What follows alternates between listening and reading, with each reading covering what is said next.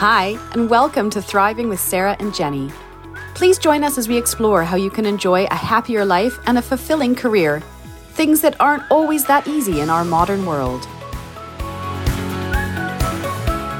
We'll be taking a look to how you can explore well-being both inside and outside the workplace, how to prevent burnout, how to achieve true happiness in work and life, and so much more. So stick around.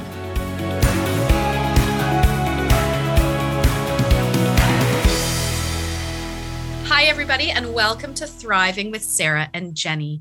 We are totally delighted to be joined by our second ever guest, Miss Sophie Bryan. Sophie is a, you have so many qualifications, I have to read them. A chief workplace happiness specialist and corporate yoga teacher, as well as the founder of Montessori Mindset, TEDx speaker on Montessori in the workplace. And we're so excited to have you here to talk about, I think, one of your three Montessori pillars at work, which is curiosity. Mm-hmm. Yeah, thank you so much for having me, Sarah and Jenny. It's a it's a passion subject for me. So when you asked me to come on and talk about the C word, it was a hell yes.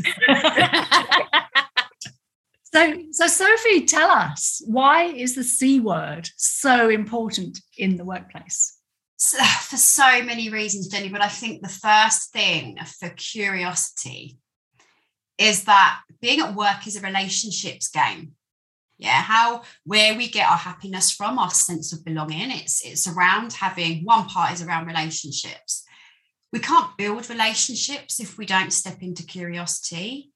And i think around you know a lot we're talking about kindness and compassion it's really quite high on the agenda at the minute we can't step into those places either if we're not curious if when we see someone's behavior that you think, oh, that's really unusual. They're really acting out. And in fact, uh, Sarah and I are working on a project at the minute, and we had someone do that the other day, Sarah, didn't we? And their totally, behavior yep. was really out of character. And instead of me and Sarah going, I can't believe he spoke to us like that. I can't believe it. And going on, on a rant about how rude he was, etc., etc., we had to step into curiosity and go, okay, well, what questions might we need to ask about how we showed up? What questions do we need to ask about what's happening for him? So, curiosity is the power of question. And I think if we can step into questioning more often, outside of relationships, even, even in terms of problem solving, creativity, not just taking that first thing on face value, but asking a question around what we're seeing, what we're feeling, what we've heard, then we end up in a completely different space, which generally tends to be so much more positive and productive than where we'd originally started off. I love that because I think it's very easy, especially if somebody's acting uh, in an uncharacteristic way. We immediately feel ourselves sort of tensing up and our emotions start to rise, sometimes in a negative way.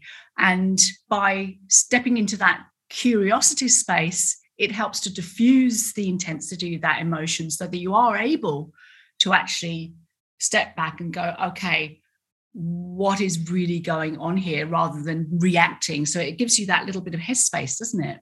Mm-hmm, absolutely. And I also think, even from um, thinking about innovation in a business, you know, this continuous evolution and growing, thinking about how organizations and people had to evolve over these past two years with the corona pandemic. If we aren't stepping into curiosity, we're not being creative. If we're not stepping into curiosity, we're staying where we are.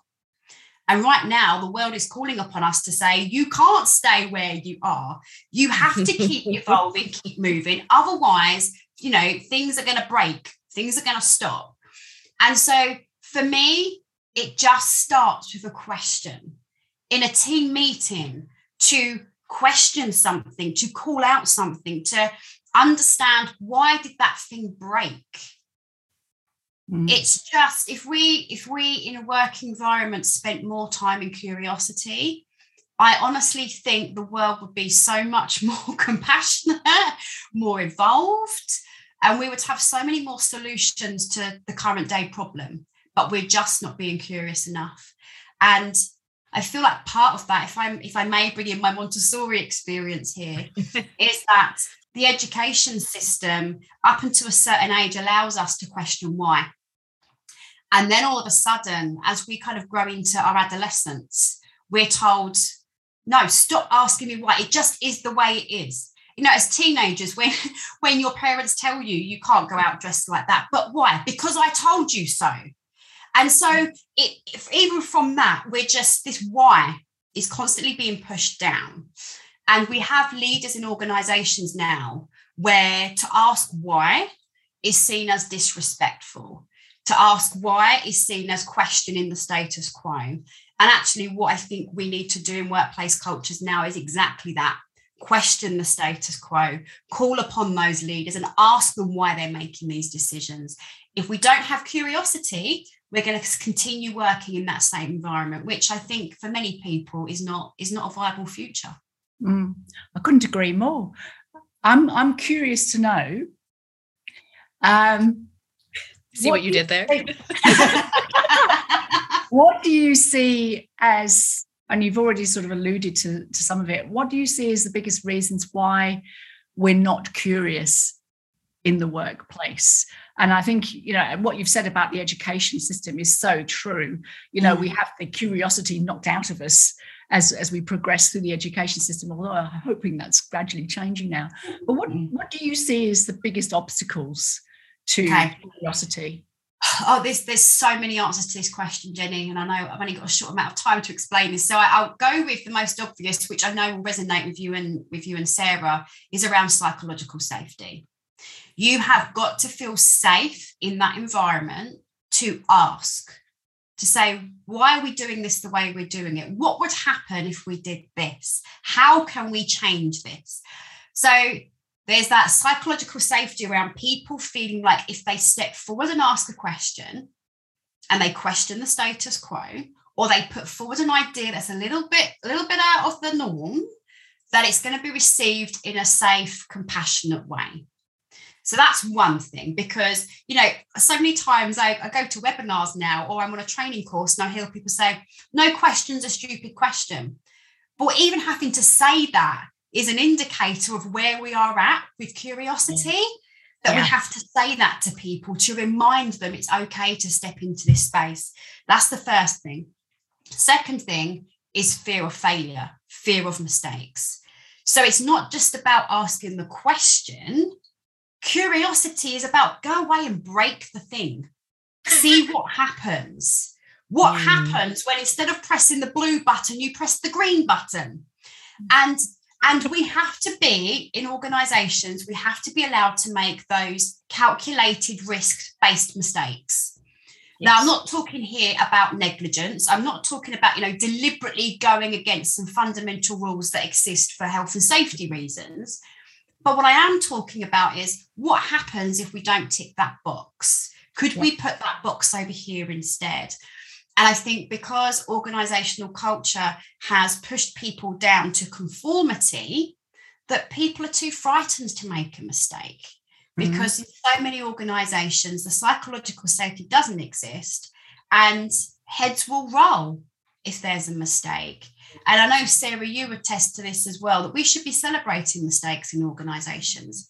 Thank Absolutely. you so much that happened because we didn't know that was causing pain for our customer. We didn't know that was causing pain for you. We didn't know we could save money. So, all yeah. of this, such curiosity is also a way of receiving such important feedback, which we don't exist in a feedback culture right now because we don't know how to give it effectively. So i think that's i think that's also part of the problem as well jenny.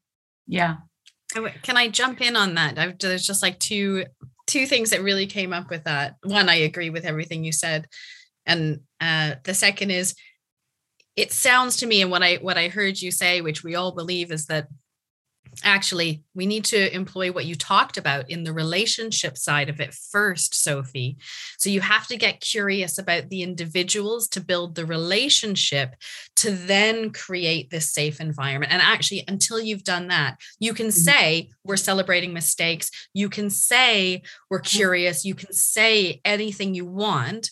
Mm-hmm. but i my, my belief is that until you put those relationships first actually mm. that idea of asking those questions won't land for you know safe mm. psychological safety fear of failure all of those things mm-hmm. um mm. and then you know my you guys probably know my role on here is storytelling right so i want to just tell you about the story um i recently went to the um the um Wharton Business School Future of Work conference, and Adam Grant interviewed Satya Nadella, the uh, CEO of Microsoft, and they talked about how how they moved this culture along. And I loved this idea that what they did. I mean, it was a lot of work on Carol Dweck and mindset, and moving from an organizational um, fixed mindset to an organizational growth mindset. And what they did was they rewarded safe risks. And mm. so it wasn't about the outcome of the risk. And you this is what you said really clearly yeah. to me, Sophie, was I think that I heard you say was it's not about just breaking things and making things, but rewarding safe risks. Um, and that means risks that are worth taking, whether the outcome is positive or negative, but if you're learning from those risks. And so I really liked the idea of rewarding what you actually want um, and we've mm. seen that with like, you know, celebrating or culture of, fa- you know, celebrating mistakes or the church of fail. I think one of, one of those companies has done. um, yeah. So I just wanted to jump in on that. And, and the last bit was I had that exact same thing. So um, someone called out a mistake and I was really annoyed. I'm like, no, I sent that email. But what that meant when they called that out was that they hadn't received it. And instead of, you know, sometimes people say they haven't received your email, and that's not true. We've all been there, we've all done it. But this one made me go, it's not in my outbox. And then I looked, and none of my emails had been sent for the entire week. Oh, no. So this person calling out the mistake, and instead of me just being angry and hurt and going, hold on a second. What do you mean you didn't get that email? Where are the rest of my sent emails since Sunday? saved me, saved me. That absolutely. And that being curious about what's happened here has absolutely saved my business this week. So I would totally agree with that. Um, sorry for jumping in. I just got really excited about those stories. Sarah, can I just come back on that one point you mentioned yeah. there? I, I loved everything you said then. There's so many things again around play and the importance of play in all of this. Um, but maybe I'll park mm. that. I'll park that for a minute. I might thread that in somewhere else. Um, but I just wanted to come back to your point around the psychological safety and the and the order in which you can then launch a question, become curious. Because you're right. If if we all of a sudden just decide, right, I'm going to be more curious today, but you haven't set the, the environment for vulnerability, you can ask the question, but you're not going to get the quality of answer back. And so it really is about, from a cultural perspective in organizations, is setting the behavioral norms first. And then you put the curiosity on, on top. Because I could, if you two don't feel safe with me right now, you could ask me a question or I could ask you a question, but I would not give you my honest, truest version of that answer. And then you end up in a superficial organization trying to repair things that aren't actually the truth. So I just wanted to come back to that, Sarah, because I think that's such a, a key point. Um, yeah. That you know the relationships piece has totally got to be in place for curiosity to be as effective as it should be. Mm, mm. I've got another question for you, Sophie, and that's about beyond the psychological safety aspect, which I think is probably accounts for sort of 90% of why curiosity doesn't happen in some workplaces.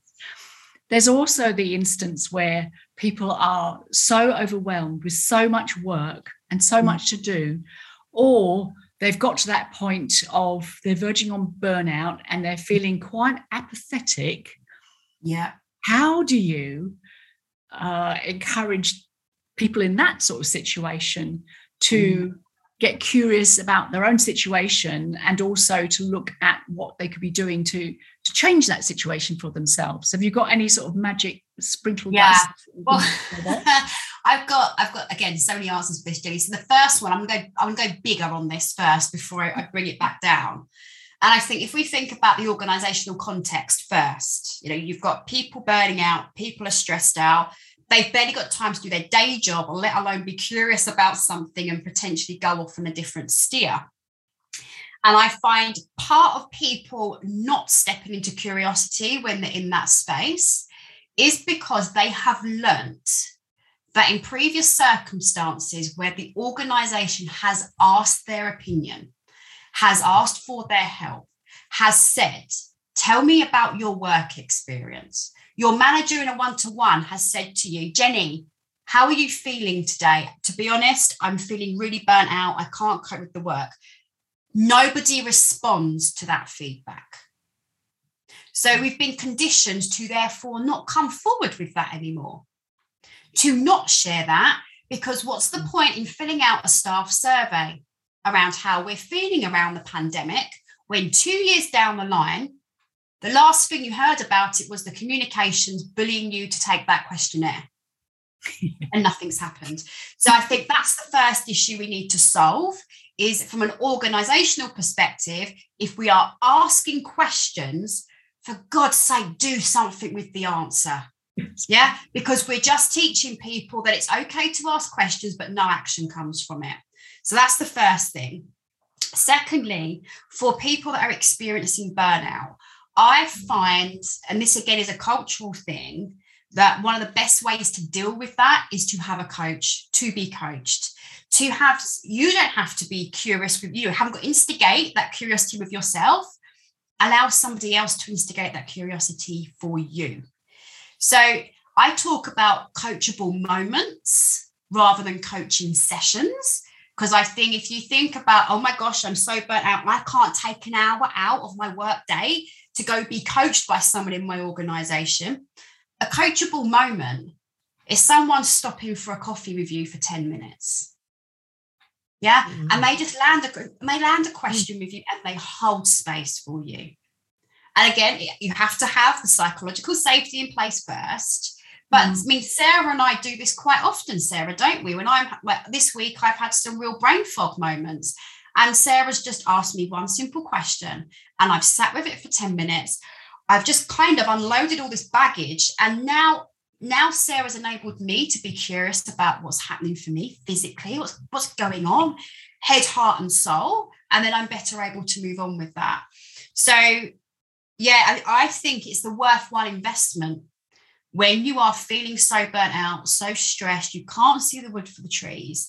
It's a bit like the research they have around meditation that if you take time out to meditate, you're likely to be 20% more productive. So you get that time back plus. And yes. I see, I personally feel, and I've got no scientific evidence for this, but I certainly feel co- coaching is the same thing. You take the time out, but you get the investment back.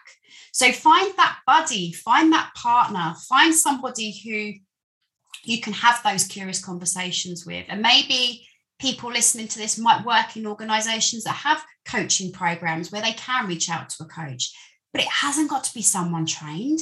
It's just got to be someone who can hold space for you, ask a meaningful question that just allows you to unload what you're feeling at that time. And that's such an important point, Sophie. Thank you for highlighting that because I think very often the the supposition is, oh, I need to employ a, a, coach or a mentor or somebody who's trained in this. Maybe I need to go and see the EAP or um, you know do something different. And we forget that just being able to sit and actively listen to what is being shared and to hold that space can move mountains, metaphorically speaking, to enable you to then sort of clear that brain fog. And all of a sudden, you've worked it out for yourself. And, and how good is that? And, and I love the idea of a coachable moment. I think that's absolutely superb. And we can all do that. And you don't need mm. to have a degree in whatever or you know, certificate that says you are eligible to do this, that, and the other. It's it's about showing up as a human being and showing that you care. Mm-hmm. In fact, Jenny, what you've just said, it's, it's reminding me of, of some additions I can make to this in that um, we've got different representational systems of how we take in information, how we learn information, but also how we project that information out to the world. And quite often, when I talk about coaching, there's a group of people in a workshop or a webinar that will recoil at the idea of doing that. And part of that is actually maybe being vocal is not part of their representational system. So actually talking to someone may not play to, to mm. who they are, how they want to express that. So I guess my other addition to kind of bolster my answer to this question is journaling is an incredibly helpful way of doing this. And I mean, there's lots of questions, you know, two or three questions you could ask yourself. What's coming up for me right now? How am I feeling? What's the biggest challenge for me? What do I need? What do I want? If I'm saying yes to what's going on for me right now, what am I saying no to? You've only got to pick two or three questions, pick up a pen and just write. So, for those people that aren't in that vocal space and don't want to share, that maybe don't have that psychological safety, They've got all the resources to coach themselves anyway. You've just got to think through what do I need to ask myself right now? And then something beautiful will come out on the page. So, yes, that's my addition to that, I guess. Wonderful. And I think that self awareness piece is something that is inherently vital to us anyway, um, mm. whether we're using it purely for, for curiosity or, or in uh, in other aspects of our work life. But I think mm. what you've just highlighted there is so pertinent. Thank you so much. I love this. We've we've accidentally gone through getting curious on an organizational level, getting curious on like a team and managing level, and getting curious on an individual level, which is which is absolutely. If I had written what we should talk about, I definitely would have said that. the other the other thing I heard in in the conversations which i just wanted to call out was like there's a sense of creating i wrote organizational vulnerability that sense of safety comes when you have i don't want to it's not blurry guidelines but it feels like like padding padded guidelines right? Like it's safe to bounce against the wall right? You don't smash into a brick wall. Actually there's a bit of foam or a bit of you know so you can oh yep so course correct. And and we can do that kind of for ourselves in what you've described sophie when you said that about people journaling for themselves i was just thinking about sometimes I like to chat. I quite often chatted with people, especially over the pandemic. Would that be, that? could someone offer those coaching moments, you know, in a Teams chat message or a WhatsApp chat? Like, is that still going to give yeah, people that yeah. Space? Yeah. I think, do you know what, Sarah? Anything goes. Any rules go here. I mean, for, for goodness sake, you could pick up some colouring pencils and just draw it out. Like, it doesn't matter in what way, shape, or form this happens. And actually, mm. I know during the pandemic, there was a real shift in how counselling services were being provided to people here in the UK, where you didn't actually have to physically be in front of a counsellor. You didn't even have to be on a Zoom call like we are now. It would happen yeah. over Messenger. And counsellors were helping people out over just messenger conversations. Wow. So, and obviously, we're not talking about counselling now. We're, we're, talking about more um, coaching side of things. But I don't think any. There's no rules around this. Curiosity, curiosity is boundless. There's no rules around how we yeah. can be curious.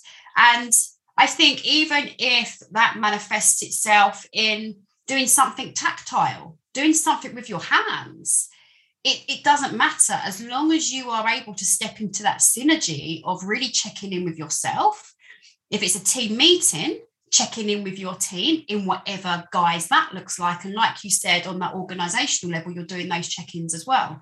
So, Sarah, anything goes. There's no rules on this when it comes to curiosity. I think it's just mm-hmm. you have to be in the right place to receive the answer.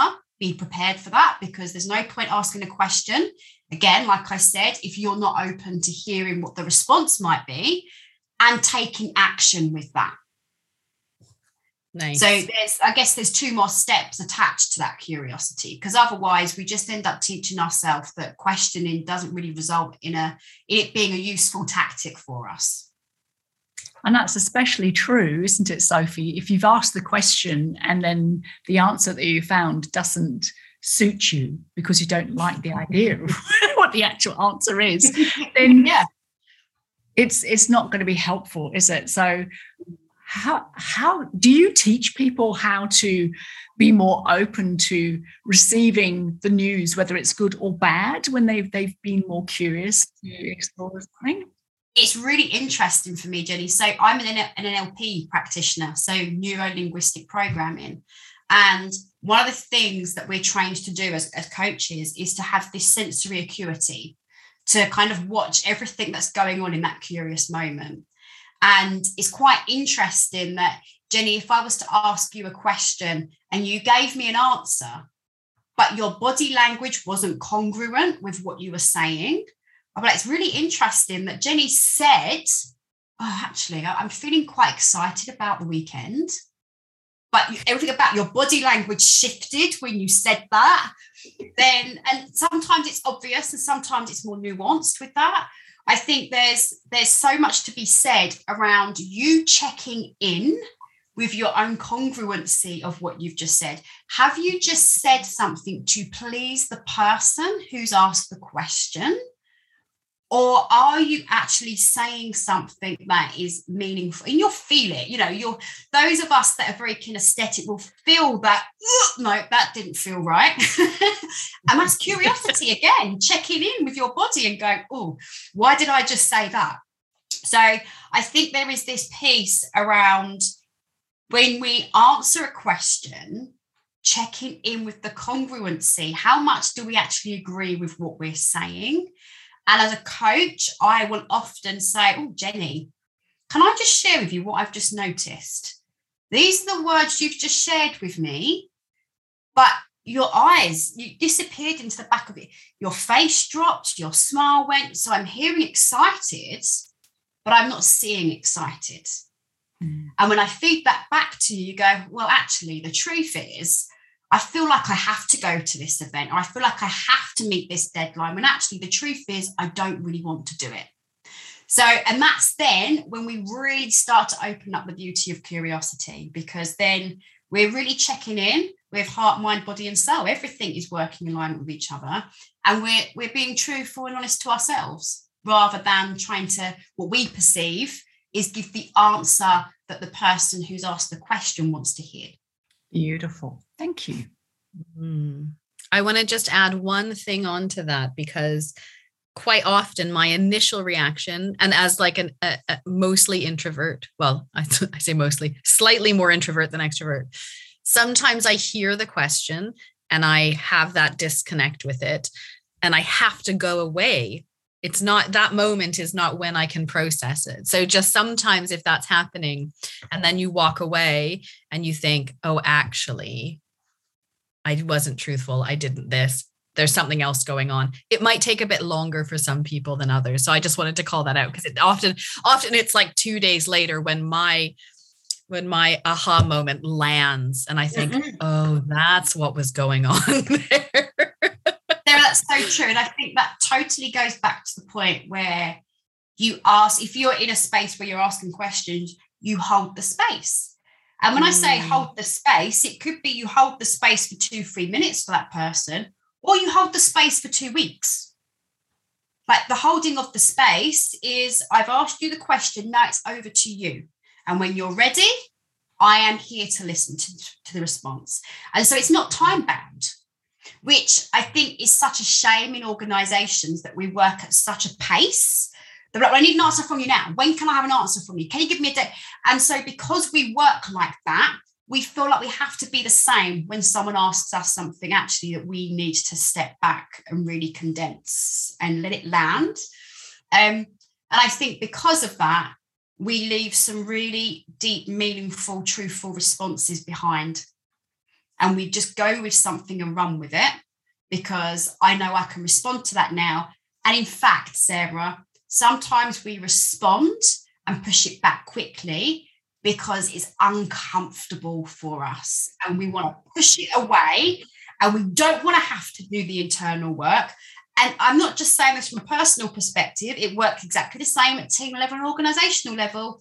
You quickly ask the question, you quickly get the answer back and go, oh, thank God that's done with. Rather. I love this with your with your shoulders up while you're doing that. yeah, yeah, yeah. Because I've seen it being done in organizations too, where we don't really want to check in with our people because we know what they're gonna say but we have to be seen to be doing something. So we're going to throw something out there but we're not going to give you very long to respond and think about it. I'm going to take it away from you quickly. And then, whew, okay, that's done. Panic over. We've got the response we needed. And so it's happening at all levels where we're doing it on an individual level, doing it in a team level, and doing it on a higher organizational level. If you're going to be curious, you've got to hold the space for the real, truthful, meaningful answers to come back. Otherwise, again, it's one of these sticky plasters going over a scar, and it's never going to heal like that. So, yeah. That's so that's so important, isn't it? Because in this world of like continuous results and continuous achievement and chasing profits and everything like that you have to be prepared for when you ask that question you know if this is your big long list to talk about you have to be prepared for what that person comes back with and then to take this and put it to the side. That you know yeah. but organizational operationally team and individually right? Sometimes we need to get into a meeting and take that agenda and what we're trying to achieve and just have the space to put it aside right? Mm-hmm. um wow this is so good. Um i'm conscious of time because we stole your time this morning. I wanted to finish maybe jenny um you might have something but i wanted to know what are the questions people should be asking more of what can our listeners walk away from here today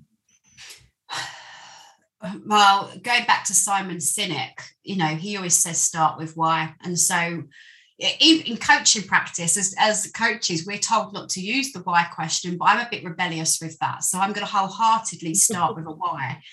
And I think it's questioning why am I doing this? Or why are we doing this? Why do I feel the way I feel? know, why am I here? Why am I contributing to this organization? Why am I doing this piece of work? What does it mean for me? So I think why is actually, it comes with so much power, actually, rather than remove it from a conversation, put it, put it in the dialogue.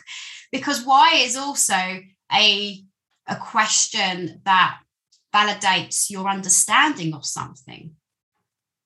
And if we're unsure of something, we should be asking, Sarah, can I just check why are we doing this again? So can I just check? Mm. yeah, that that kind of if you're not if you're not congruent with the reason why you're doing something, then the outward product is not going to be the intended outward product. is going to be something completely different. So I think the why is really important, and I think we should jump to that before we do anything else. And so you'll know I'm a big fan of what I call the fundamental purpose question, which yeah. for me is a question that underpins every action that you take in your life.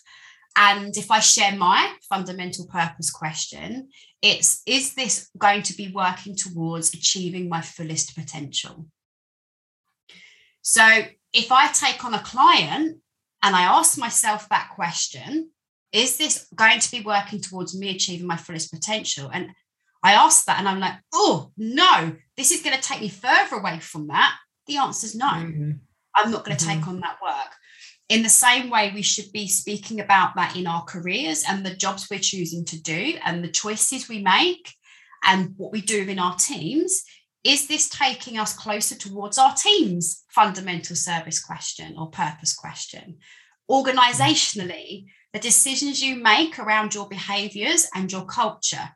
If you've got five values and behaviors in your organization, let's say it's respect, fairness, integrity.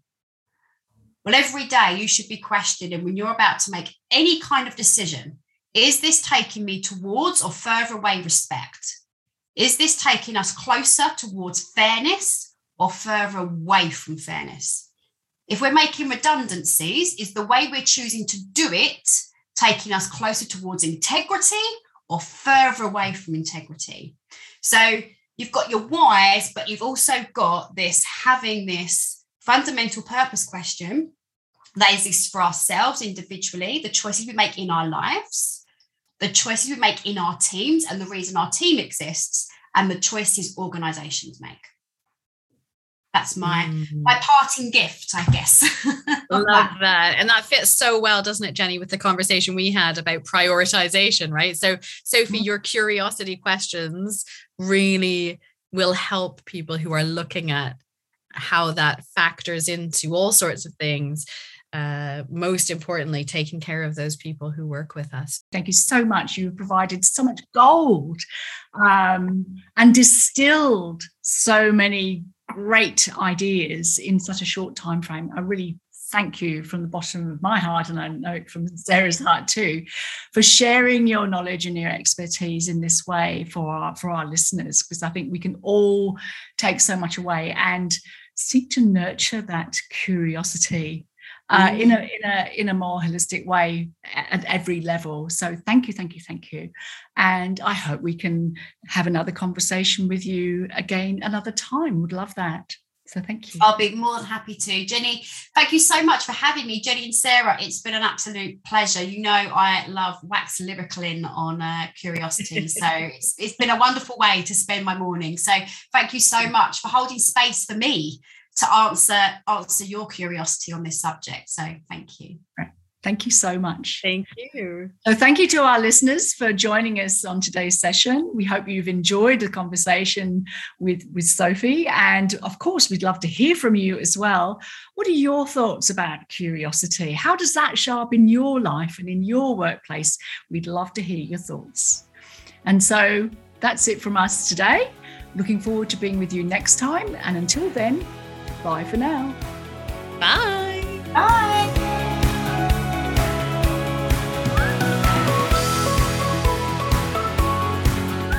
Thanks so much for tuning in to this episode of Thriving with Sarah and Jenny.